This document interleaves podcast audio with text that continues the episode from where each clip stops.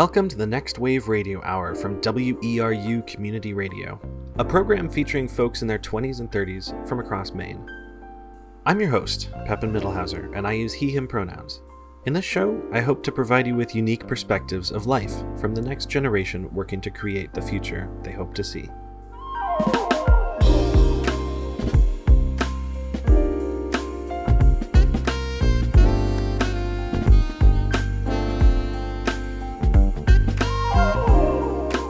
First up in this episode. My name is Tegan White. Uh, my pronouns are she, her. In the background, that's Hadley. She's also she, her. And I work most of the year on an oyster farm as a farm hand and uh, doing general farm maintenance and deliveries uh, shucking at catered events, things like that. Um, and then for a portion of the winter, I am a dive tender for a commercial scallop diver. Um, I was born at home in Tunbridge, Vermont, um, which is a town of, of 1,300 people. If anyone recognizes the name, it's usually because uh, we are home to the Tunbridge World's Fair, we actually just celebrated our 250th anniversary. So you can congratulate us on that. Um, but yeah, so it's very rural, small dairy town. You know, we had a we had an elementary school and I guess middle school, and uh, I so I graduated eighth grade from there. I was one of nine students. And then there just there isn't enough of a kid population to support a high school. So we're what's called a sending town. So we get to choose which high school uh, of the surrounding area that we want to go to. So then i went to a high school called the sharon academy in sharon vermont where i graduated with 27 people i believe. So yeah and that was great a lot of the small community aspect of that felt really fitting to me and I think was a really important aspect of growing up for me. You know, I had divorced parents and went back and forth a lot. So I think that tight knit aspect really helped kind of alleviate some of that. My dad grew up in Woods Hole, Massachusetts. And so for one weekend every year, we would go to Woods Hole for a family reunion. And so from that, I gleaned that I really liked the ocean. And in high school, I did a semester trip called Ocean Classroom because I figured I was such a homebody. If I didn't get out then, I was never going to do it.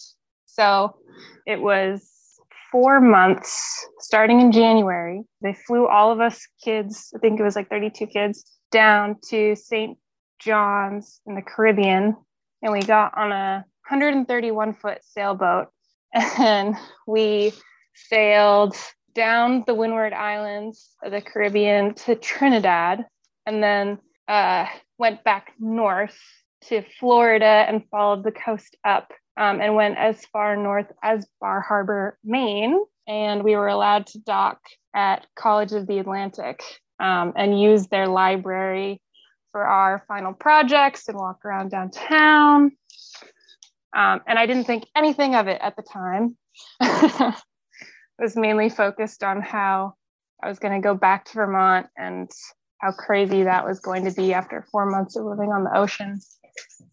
But then when it was time to apply to colleges, kind of that um, seed started to blossom a little bit. And I remembered that really cool college that was very small and seemed like a tight knit community.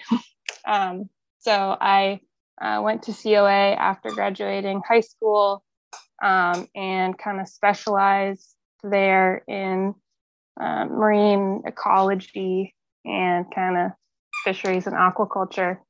And for my final project at College of the Atlantic, um, I applied to the state of Maine for two small aquaculture leases for the school to use. Um, and that project basically is what spurred me getting in touch with um, Joanna Fogg, who's a co owner of Bar Harbor Oyster Company. And yeah, that's where I ended up today. I think like a lot of of high schoolers, I really had no idea what I was interested in at the time. And my mom, she would tell me pretty much that her one of her biggest regrets in life was that she didn't finish a college education and that really she felt like that really took away a lot of her a lot of the tools in her tool belt for kind of attaining the life she wanted. And you know, my dad, he didn't go to college, but he knew from a ridiculously early age that he loved woodworking. And so he apprenticed with a furniture builder and a, and a home builder and kind of worked his way up from there to where he is now as the owner of a building company. So his whole mindset on the thing was you don't have to go to college if you don't want to, but if you don't, you need to be doing some sort of other training program to get you to a better spot than where you are now. So you can't just take a gap year or whatever and go work at, you know, a cafe or anything that will pass time for you. You need to spend that time in a deliberate way. So I didn't really have anything in mind training wise and it's so easy to just get funneled into college honestly my high school put a lot of pressure on it they have impressive numbers for um, matriculation, like college matriculation. So, so then I started looking at colleges, and you know they've got that calculator that they put you through, you know, or it's like, what are you looking for? Are you looking for Greek life? Are you looking for a city? You know, and all these things. And pretty much what I plugged in was that I was looking for a really small place um, and a rural place. yeah, and I, I don't think a lot else. And honestly, COA didn't come up in that calculator at all. It wasn't anywhere on the list generated for me. And I just, I didn't really feel particularly drawn to anything that was coming up. You know, I, I did apply to a couple of other things like Sterling College in Vermont um, and thought, Jesus, if I go there, I'm really going to have to be a farmer. um, and I was prepared to apply to Marlboro College and thought, if I go there, I'm really going to have to be into like literature or something like that and never want to go anywhere. and uh, also thought about Farmington. And I think that was it. And I remember applying early decision to College of the Atlantic and thinking, like, I really felt good when I walked on campus there. I'm not really feeling it with all these other places. If I don't get in here, maybe I'll just take a gap year and try to figure out what the hell I'll do next. So I definitely did not have a lot of direction going into it at all. What was it like for you transitioning from school to working? Yeah. Um, well, honestly, after being in school for so long, it was amazing to just do hands-on stuff and nothing but. I I think I I really work well with that. And just also, you know, it's it's one thing to interview fishermen and, you know, read about fishery regulation and then it's another thing to be out on the boat, you know, and learn completely different types of things like how to actually tie knots. Because I mean, sure, you learn how to tie knots when you're doing your work study out on the boat, but unless you're doing them every day and you are made to feel like an idiot for the time that your knot doesn't work, that's not really learning it. You know, you have to use it every day, just like a language. And then relearn it the next season after you haven't been tying them every day for a few months. So, you know, the the beginning is definitely brutal. It's like learning how to walk again. because um, there's just a lot of really basic things that you don't know yet. And I, I think maybe that's why I uh, have stayed so long in the same jobs every year. I don't think there are a lot of people that graduate college and stay, for example, as a farmhand for five years, which is what I've done. So, yeah, it's been fantastic. I really like learning. Well, for example, for scalloping in particular, that is a lot of fun because every day is a little bit different. For those who don't know, the state scallop fishery is managed on a rotational basis. So every three, well, every year, uh, a new segment of the coast is open for fishing. And then the next year it closes. And another zone opens and you know the next year another zone opens and then after it's been three years it goes back to the first one so last year uh, was my third year scalloping so i got to see my my uh, last section of, of new bottom um, and it's just it's cool to to learn a place intimately you know not just on the surface but below the surface and i like that I, I love the guy that I fish with, Eddie Monat, diver ed to those who live in Maine because he knows everybody. It's crazy.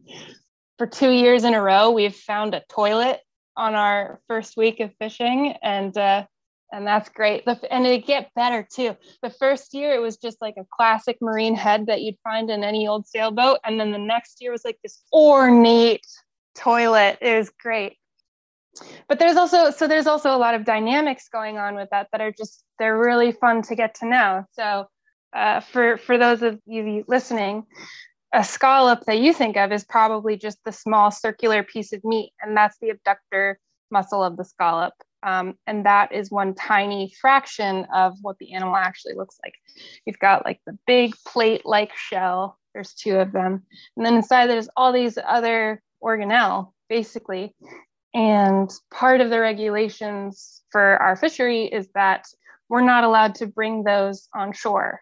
So we catch all of our scallops, you know, up to your limit, ideally. and then you have to shell out at sea. So, and that's because the abductor muscle is the only part of the scallop that doesn't incorporate what it's feeding on. So it's a filter feeder and it, it feeds on plankton that are influenced by the waters around it and scallops move. So it's totally uh, possible that the scallop that you just caught could have been in waters with red tide or some other form of like toxic plankton at some point. Um, and there's no way to control for that. So the US basically says you're only allowed to have the abductor muscle, but people love scallop gonads. Oh my goodness. And would definitely, definitely pay for them if they could. And for oystering, I also have really come to love the people that I work with as well, not just every day on the boat. That's definitely amazing, but also the other people that operate out of Hadley Point in all their different capacities. There's a couple of uh, recreational people who go lobster fishing out of there. Uh, there's another uh, mussel aquaculture operation that works out of there too. Um, so it's you know it's it's fun to get to know that whole community. I will say though, it is hard on the body. And one thing that I have been struggling with is how long can I do this for and how long do I want to do this for? And my feelings on that change by the week and by the day. yeah. Um, one of the really great things about working with Diver Ed is he is like a diving saint. He is just, I mean, he gives so much. So he uh, helped me get diver certified, open water certified two years ago, something like that.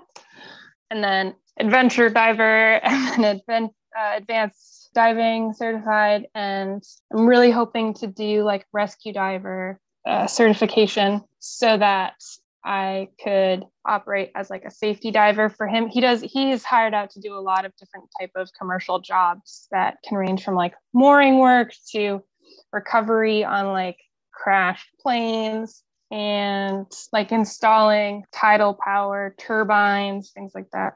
Um, I don't. I really like diving, and so um, I have. I've got my recreational scallop dive license. I put my name into the lottery for a commercial one every year, but I I really would like to try to figure out how I can do more with diving. Um, I'm not totally sure what that would look like. The one thing that I do know after years of of doing you know seasonal jobs in bar harbors that i don't like customer service and i don't like working in the tourism industry which eliminates like so many of the first things that come to mind when you're like okay what could i do instead so i don't really know for for a while before the pandemic i was honestly i was thinking about going back to school but then the pandemic happened and kind of got thrown off of that. And yeah, I just, my trust in institutions dwindled a lot, like a lot, a lot. I started to have a lot of, of doubt, just like, are any of these people really accomplishing anything? Just very nihilist, you know? Uh, and just kind of was starting to feel like everything is all just a front, like the same way that people always make their lives look better and happier on social media. Organizations do the same thing. They make themselves look so much better on social media. And what is the tangible impact they're actually having on people's lives? And then, in a more real way, I was like, Jesus, I haven't been in school for so long. My computer is from 2014, and I just really don't want to get a new one. I don't want to figure out like what kind of programming capacity it would need to have and my like tool set for being a student is so flippin' rusty and i also felt like i really love mdi like mount desert island i i want to be able to stay living here would I have to give that up to go back to school? And would I be able to come back? It seems like it is so hard to get your foot in the door in terms of like the housing network. And if I left, could I get that back? I don't know. I also adopted a dog, you know, all these things. And in a more real way, I'm very terrified of change. It often takes um, a force from outside of myself to make me accomplish it. Uh, so I think probably ultimately that's that's what's at the base of all of it. So I think probably moving on to a new thing is in the works for me, but Jesus, is it hard to get there? I think I often, well, I mean, I live on Mount Desert Island, and it's not like I am a Martha Stewart or anything. It's hard to grow older on this island and see who can easily establish themselves here and who can't. A lot of of my friends have left, um, and I think that is true for everyone who lives here. And a, a large, there's so many different reasons for that. Um, one can be that it's hard to find a job that you are passionate about, that you're interested in, that can sustain you year round here. I mean, which is a fear of mine if I were to leave the two things that I've got going on. And it is so hard to afford housing. Um, it's so hard to find it before you can even afford it. The health care system here is not amazing. And I just, I think it is hard for for families to stay. And it's hard for me to imagine being able to start a family here and feel like I could stay. But I don't want to go anywhere else. And I think a lot of other people don't want to go anywhere else. And I also I get discouraged. I mean we are all struggling against common things like housing you know and affordable wages and healthcare and things like that but I I'm increasingly feeling like we all get distracted with these flashy things. Who voted for Trump? Who didn't? Who's in favor of Black Lives Matter? The entrenchment that people are falling into is just, it's really discouraging to me because I think people are more dynamic than a yard sign. And I've seen people that I care about decide that they need to completely cut off and alienate other people because you know they think they don't share the same value system. And of course they don't. Like they're human beings. And i i know that they feel like really heavy topics and like part of the core good versus bad system that ties society together. But i don't think we can actually work like that as a community and so to just feel like everybody who's here you know, who's like working class families holding on to be divided even farther apart from all this stuff, that just gets me down. If you could go back in time like five, ten years and tell yourself something that you have learned and know now, what would that be? I think I would tell myself not to hold back on anything because of a preconceived idea of who you are. So, you know, uh, 10 years ago, that would have been just before starting college. So thinking about the whole, what is that whole next chapter going to be?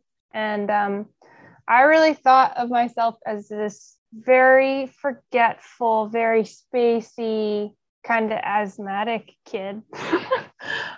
and I think that a lot of doubts from that really held me back on a lot of things.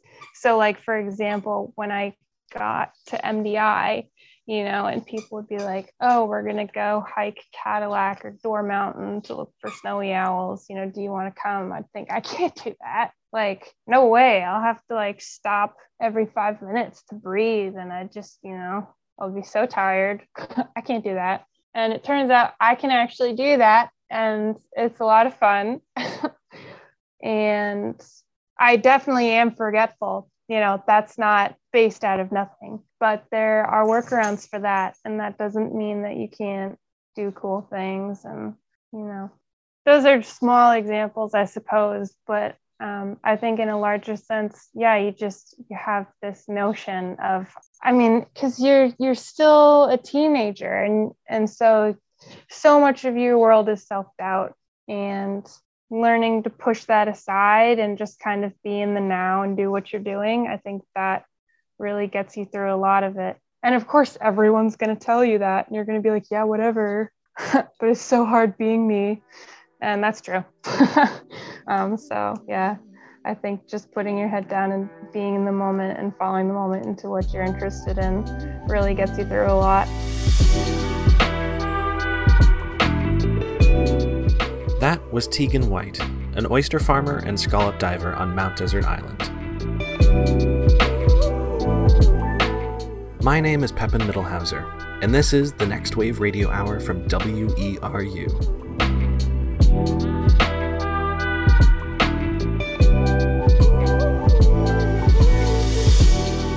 Next up is this month's featured artist, a harpist and musicologist, also from Mount Desert Island.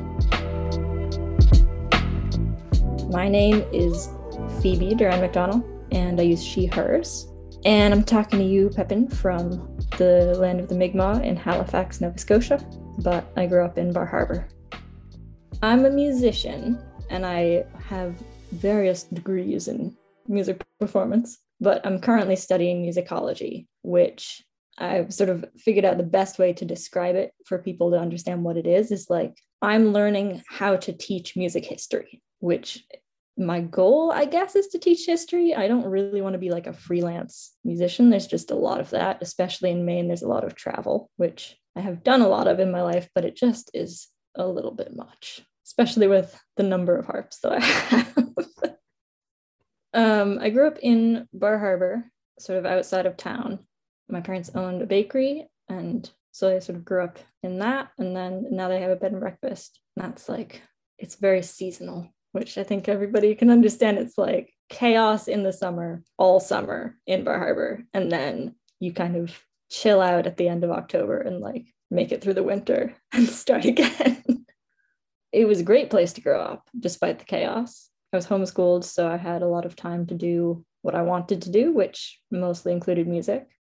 So I started playing harp when I was 10 and sort of played all around the state, basically in Winter Harbor and Rockport and Portland, occasionally Bangor. It's just kind of chaos a bit in the learning what I was going to do with it. I went to Boston once a week for the New England Conservatory prep school and eventually like had been renting harps for sort of the whole time that I was playing. And when I was like 16, I like bought an instrument and it was sort of a big, I was like, okay, this is what I'm gonna do.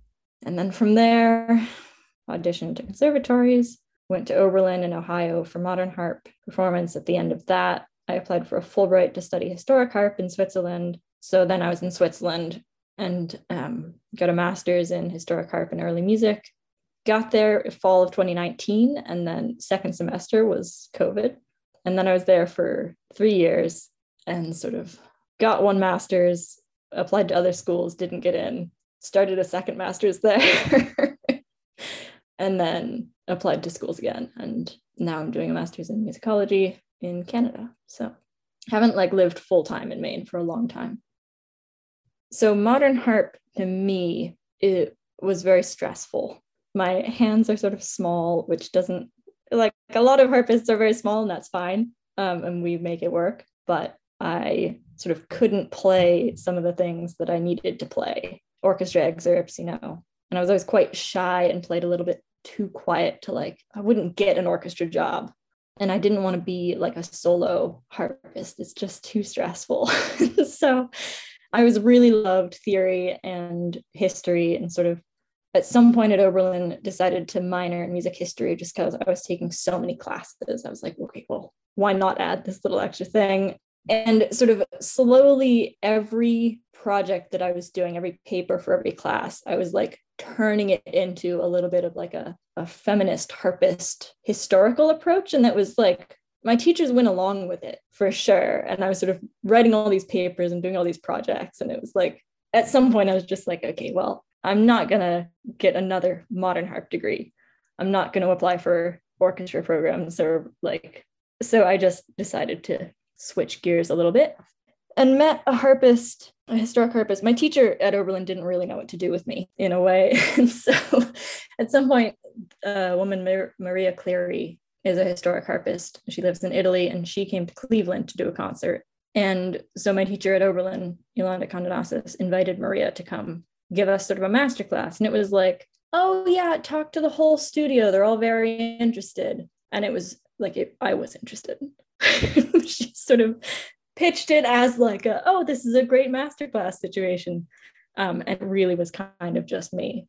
So anyway, I was like slowly getting into it a little bit and then had this masterclass with Maria and had lessons with her. And she said, oh, there's this program that I teach at in the summer. Like if you, you know, students in conservatory usually do summer programs of orchestra or chamber music or whatever it is. So I was super into it, but it was in the Czech Republic. And so I convinced my duet partner, Celeste, a soprano, to come with me. And we applied sort of as a duet to this program and went and learned just so much about early music and like three different kinds of historical harp Baroque, Renaissance, like Baroque Italian and Spanish, medieval. It was just so interesting. And we came back, and it was my last year at Oberlin, and I was like, all right, well, I'll like make it through the year on modern harp, and this is what I want to do. So I somehow found a Baroque harp to rent from New York, like got it to Oberlin, sort of taught myself a bit, would sort of email with Maria and be like, so I think I'm doing this. And she'd be like, well, I don't know about that, but like, good luck. very encouraging, but just sort of odd to be, you know, in a completely different time zone and a different continent from the person who actually knows what they're doing. So that the first semester of my senior year at Oberlin, I was like, all right, well, I don't know how to study with her. And someone said, how about a Fulbright? And did the whole application process, wrote a ton, somehow managed to record some music on this Baroque harp, didn't know what I was doing um, submitted it all. And there was sort of like for a Fulbright, if you're a musician and you apply to Italy, so Maria teaches in Italy and Switzerland. If you apply to Italy, you won't get it unless you're an opera singer because it's so important for opera singers to go study in Italy, and that's fair enough. So I applied to Switzerland instead. So I went and I was doing the whole program, and it was really wonderful. At Oberlin, I had taken a lot of gender, sexuality, feminist studies classes and sort of was realizing was looking at all this iconography of early harpists and reading all this stuff and realizing that harp is sort of one of the only instruments that we know of that women have been allowed to play professionally since the beginning of the instrument basically and it was like sort of rattling around in my head a little bit and at some point i mentioned it to a couple of teachers in switzerland and the teachers are amazing. The school is great. Geneva is really cool, but Europe just it's a little bit behind in the sexism department. And and there were just kind of these conversations of like well sure women have played the harp but what does it matter that they were women? And you know why would you just just play the music? Like you know you're good you're doing all this great stuff. You don't like like research is really good, but they sort of weren't quite understanding the like feminist aspect of it or why that could be considered like an interesting sort of feminist project. So it was a challenging time in Switzerland because it was COVID and I was sort of alone in my room for a long time with just the harps and realized that I am just really invested in this idea of sort of why harp is considered like such a feminine instrument. Like, what a weird thing. It's just an instrument. and I would sort of like test these these research questions on people. I'd say, can you name any famous harpists? just sort of like as a random question, I'd say, oh yeah, King David, Orpheus, Harpo Marx. Even sometimes they'd say Salzedo, who's like a famous modern harpist. Like, okay, okay. But if you could think of a feminine instrument than harp, what is it? And nobody could. And then I'd say, well, can you name any famous female harpists? And there was just dead silence every single time. So it's, I don't, I'm still like, is harp considered feminine? Yes, that's answered. Okay, fine. Why is it? And you can sort of say, oh, because it's it's like got this graceful curve. This is what people used to say, this graceful curve. And you can see this, you know, when women play harp and their little ankles peep out when they're moving the pedals and, and all this stuff. And it's it's so quiet and so like a nice gentle sound. And feel like I don't think that this is the reason. And then there's sort of this circular argument people make of like, well, more women play the harp because it's always been played by women. So women like to play it because they see other women playing it because it's a feminine instrument because women play the harp and it's just like the it's the dumbest thing so anyway long story short i sort of managed to present a question that i want to research and applied to schools for musicology just to see if I can kind of get to the bottom of it. And then my like grand plan or the hope anyway is that I'll be able to teach music history to whoever it is, first year students in music schools, anyone, and use the different women throughout history who've played the harp as sort of a jumping off point. Like, okay, we'll talk about music and opera in the 1600s. And let's start with Lucrezia Urbana, who is this harpist, who was the harpist who premiered Monteverdi's Orfeo in 1609. She was maybe in 1607 performance, but we don't have any information about that. But we can track that she was like employed at the Mantuan court where it was premiered. Or let's talk about troubadours and sort of the movement of early French language across France and through Italy. And we know that there were troubadours who played harp, and we know that there were trouvères and trobairitz, who are women who played harp and did the exact same thing and also traveled. And sort of how does that lead to our understanding of sort of politics and gendered politics and culture across Europe and and how does that lead to us in the modern day as harpists, but also as musicologists, you know, if there's women that we can find throughout history in every time period, they weren't always composers, they weren't always keyboard players, but they were always harpists. So I don't know.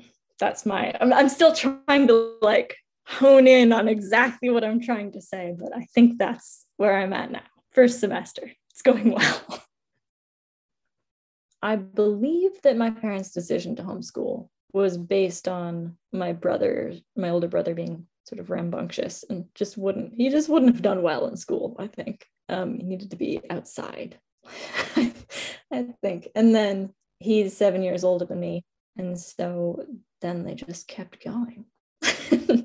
you know, a family business, they can make time for kids. It's not, they're not stuck in one place needing to find childcare and all this stuff.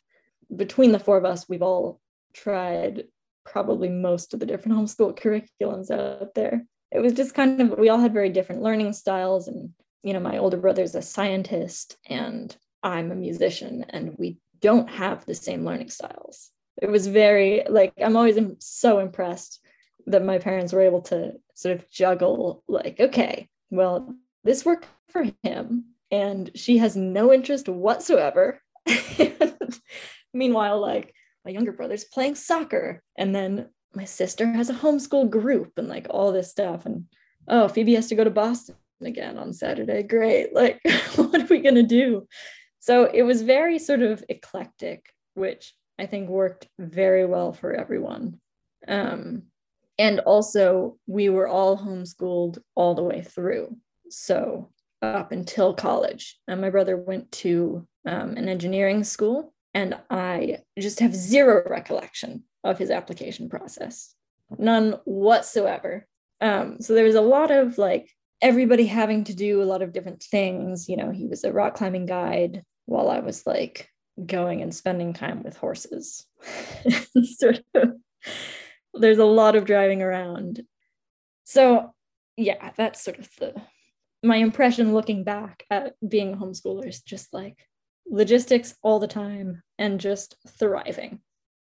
like learning what you wanted to learn when you wanted to learn it type of thing, which I guess is what they call unschooling.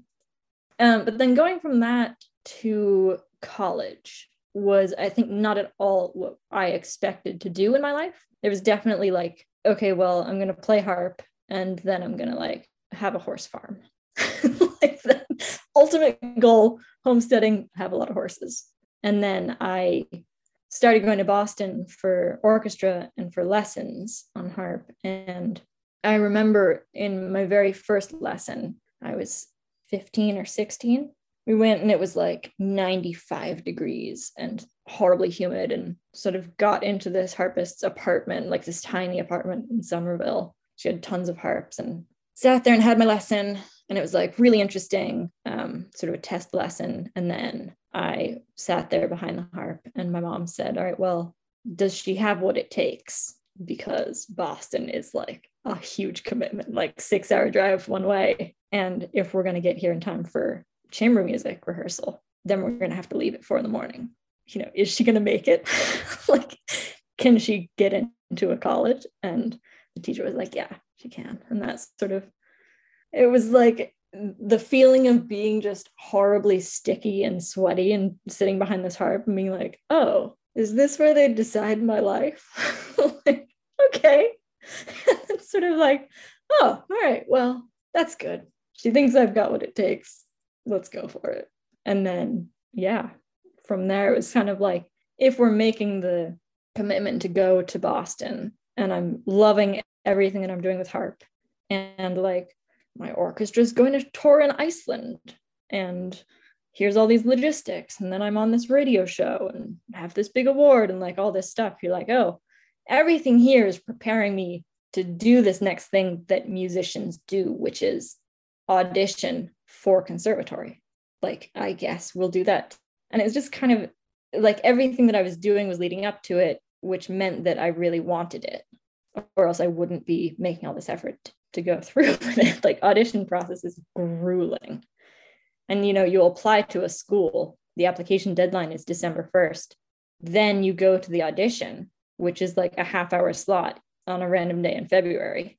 And if the teacher likes you, and thinks that you're going to make it, then they'll recommend you to the school and then the school will look at your application materials. Like it's not everything is sort of hinging on the 30 minutes that you spend with the teacher, which is one way to do it, I suppose. Um, my first year at Oberlin, first year of my undergrad, was way easier than I thought it was going to be having never done any type of schooling whatsoever. I feel like I set myself up incredibly well by spending so much time and effort getting into college. So the fact that I had like done all of that and was there and really wanted to be there meant that I was like doing my homework and figuring out how to write papers. like listening to the recordings that I was supposed to listen to and analyzing all these pieces and like doing my theory homework and all this stuff. And I wasn't already burnt out on being in school. And I wasn't reveling in this newfound freedom that many other first years were. And I remember being incredibly irritated the first year by like people in my class would come to school on Monday just totally unprepared having like the you know 18 years old having been at parties and drinking and you know making friends or whatever that they then didn't spend any time with the next 4 years. But the whole thing i was like why are you you're spending so much money and time and effort. Like you did the audition, you got into the school. Why aren't you focused on your classes? Like, how are you not seeing how interesting this material is and how important this is and all this stuff? And that was like the biggest impression looking back at my first year was just I was like so into it and I was so annoyed that everybody else was being kind of stupid. like, and the other homeschoolers that I knew were having the same experience as me. Everybody who had been homeschooled and was in this conservatory was like, wow, this theory teacher is great. This theory teacher maybe isn't as great. All of these extra classes that we're doing are super cool. And like, this is my focus. And I'm going to learn all my music for my jury. Like, it was just, there was like the path that you were going to follow, and you followed it. And then if you were spending too much time doing other things, it just like didn't make sense to me. And that was my experience being a homeschooler who went to college. I sort of think of a couple things about like being a young person and what is important to me. And there were a couple things that happened in Switzerland that stand out in my memory, I guess. The early music department was sort of oddly a majority Mexican students. And at some point, one of them said, like, I met someone for the first time, and he said, Oh, you're from the US. I can build a wall between our practice rooms if you want. And I was like, Okay, cool. So this is our approach. like, awesome. and especially being from Maine, there's, I had sort of a limited experience with the sort of international community of young people. And then at some point in Switzerland, my trio was myself, a Russian singer, and a Mexican theorbo player. And it was sort of like Trump was president and Putin was threatening Ukraine. And we were like, and now we're all meeting in Geneva, playing music together. Cool, cool, cool. so I don't know, like, I think that as a young person, and especially in Maine, like it's incredibly important to be sort of informed about what's happening elsewhere in the world. And that's like, yes, it's in politics. Yes, it's in sort of international relations and all this stuff, but it's also like just young person to young person, I think has been my takeaway from the past few years of just like, you know, most world leaders are 50 years older than we are. like at some point, they're going to die off and we are the people who are going to have to fill that. Whether it's you know playing music in an international uh, ensemble and sort of taking and showing and sharing all of our different approaches to music from wherever we're from sort of playing for different audiences and traveling if we can or if it's like actually running for a political office. Like i think i like to think that those are you know the office is is more important but i tell myself that music is also very important because it's sort of a, a way that i i'm unsure of the like music as a what do they say? Music is the language of the world or whatever. You don't need to speak to play music. Fair enough. But also like i don't know. I'm not sure about that saying. I'm never super convinced of it because it has a lot of sort of colonial implications but I do think that music is like quite an easy way to share cultures and to care about other people. And especially if you're young and you're kind of into the same thing, like historic performance, early music, everything about it is improvised. So if there's three of us from three different countries and we're playing the music that's 300 years old from a composer from a fourth country, each of us is going to interpret that in a different way. And then as we play, we're improvising and Alonso will play something and I'll respond to that. And then Maria will sing something else and then we'll respond to what she's saying. And it's just like a very, there, it's, there's sort of a lot to be learned about sharing um, and listening to each other in early music. And I think it's, it's almost a way of resistance or sort of can be, can be a political statement. And that's sort of like my struggle currently is, is what to do with that I think it's important. And that's sort of what's important to me as a young person, thinking of like, what can I give to the world? How can I help in this sort of insane political situation that we've got going at the moment. and like, is there something that can be helped with music? And if there's not, like maybe there's not. And maybe the answer is there's nothing that can be helped with music. But that's like the skills that I have that I can bring to the world. I can also call people and tell them to vote, but I don't have a light like a I don't have a driver's license. I can't drive people to the polls and I don't have a political background. I can't run for office. So sort of everything about music is like what I can bring to the table and I'm sort of that's what I'm trying to trying to work on. And also like learning music from female composers in the past is like okay, well, women and pregnant people are in strife at the moment with the overturning of Roe. And so, can I sort of raise these voices and tell the stories of strong women in the past? And can that be sort of a form of resilience? And how can that help people sort of either, you know, stay strong or just sort of have hope for like the resilience of women? I don't know if this is like a complete thought, but this is my current like justification for what I'm doing, I think. One of my sort of favorite pieces that I play um, on Baroque harp is a Chacona by Johann Heinrich Schmelzer, who was a 17th century composer.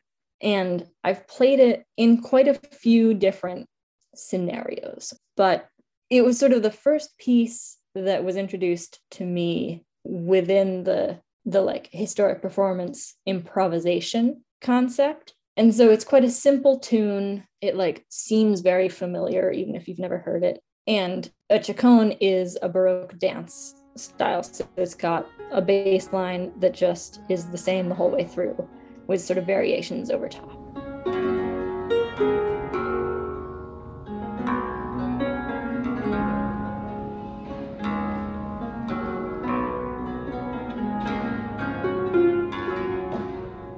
So I learned the first sort of variation, the theme or whatever it is, um, the first part, uh, my first semester in Switzerland, and it's just very beautiful, very simple, and it sort of has just kept kept coming back. and I played it. I did this project in Italy uh, for the Fiera Cavalli, which was this giant horse festival, and we were sort of this this Baroque or early music ensemble. Um, and the whole thing is through sort of the Helicona International School of Improvisation. And we did this choreography for this horse ballet based on these 17th century manuscripts that describe this horse ballet and how it was like at the Medici court and sort of all this description. And we sort of did the, our own choreography and then performed sort of three different carousels at this festival which was really lovely. And sort of we were also like like doing this baroque dance in the middle of this stadium with like harp like i had a harp strapped to me like a medieval harp and we were sort of doing this dance and then horses were sort of doing their own dance around us and there were like 20,000 people in the audience. And it was just like didn't quite strike me how odd it was until afterwards. Um, so we played that piece and it's very I was like, okay, I know what this piece is like, and I know how to improvise on it. And it's like very sort of familiar and freeing. And then my final recital in Switzerland, I played it as my final piece. And I knew that it, I wanted it to be my final piece. And I knew that I wanted to finish the concert sort of with, I'd like played on three different harps, music from three different time periods, and it was all solo.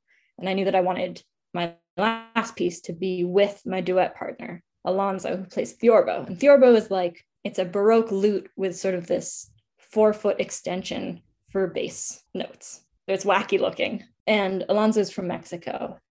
We've done this whole thing. He was also in Italy at the Horse Project. We've played a lot of music together. Like if sort of he's he's still in school, if I go home after this, it's going to be a while until we play again together. And then I found out that the day of my final recital, it was the day that Presidents Biden and Putin were going to meet and have their summit in Geneva. So they were meeting at this place that was three blocks from the church I was playing my recital at.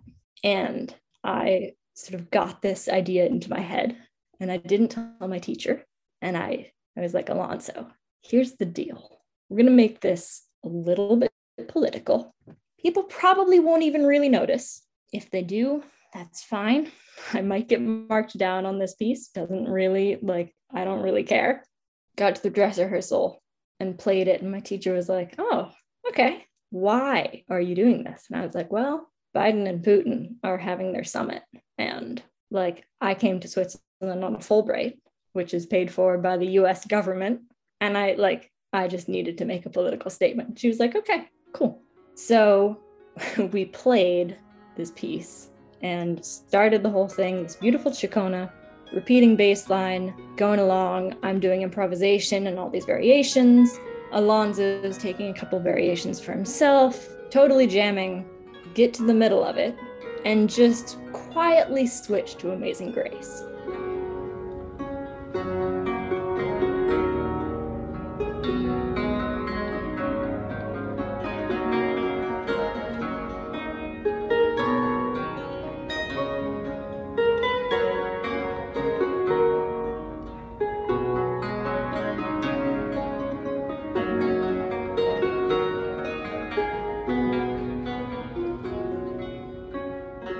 Played Amazing Grace a couple times through, improvised back out of it, kept going, finished the piece, and played the last note, sort of waited for the strings to stop vibrating. Alonso's strings were still vibrating, also, like our lowest G's were just kind of just waiting there. And then there was like this thunderous roar as the presidential motorcade passed the church. Played the last note of the concert, and there goes Biden.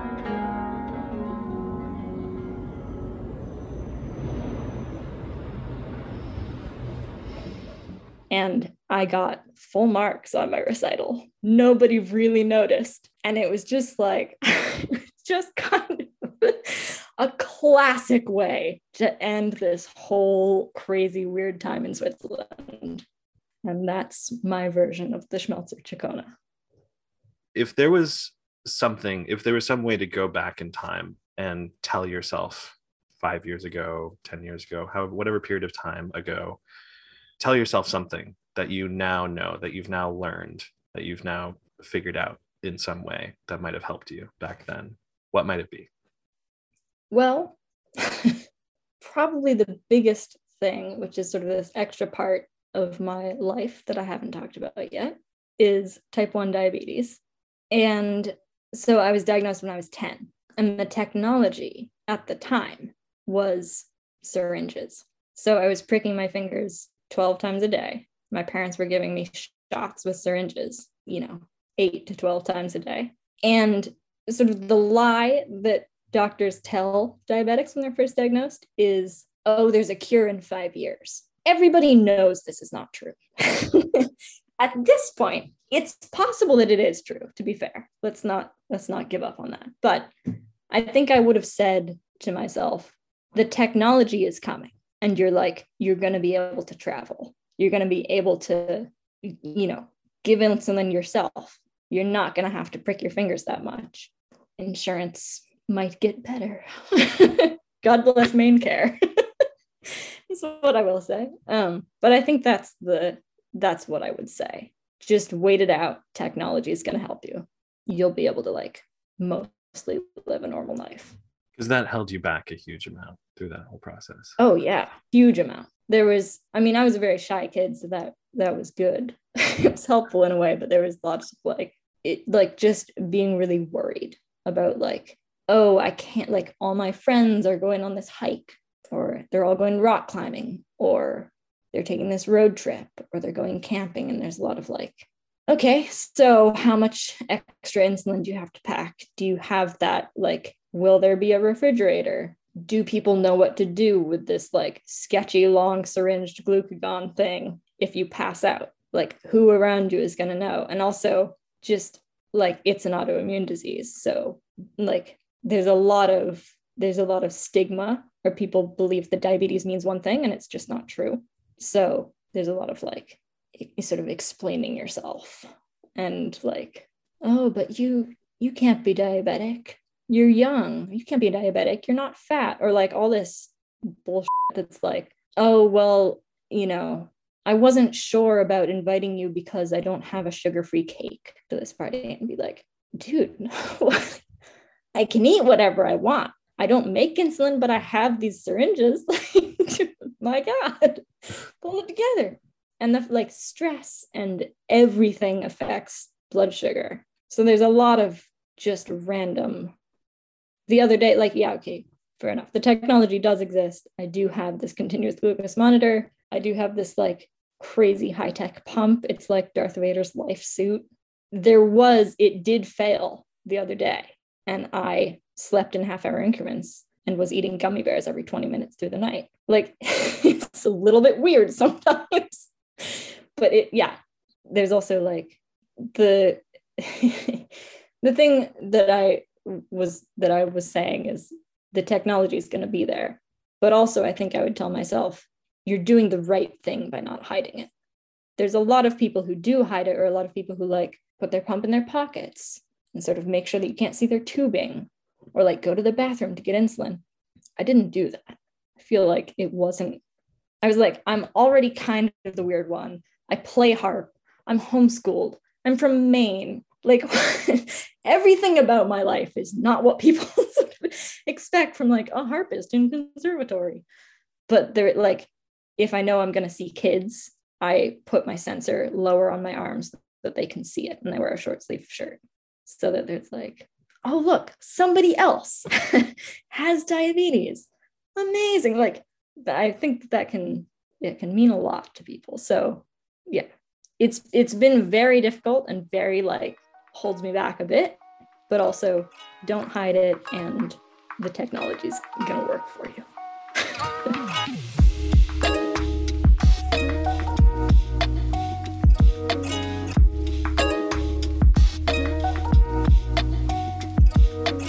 That was Phoebe Durand McDonald, a harpist and musicologist from Bar Harbor. The recording you heard of Schmelzer's Chaconne is up on YouTube if you'd like to hear the full piece. You can see Phoebe playing a Baroque triple strung harp and Alonso Esteban Cardenas Munoz on the theorbo.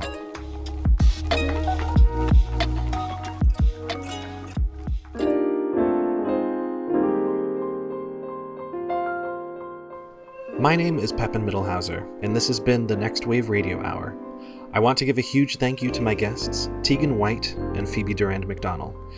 Thank you to the Maine Community Foundation for supporting this program. Our theme music is by Zeke Sakaridis.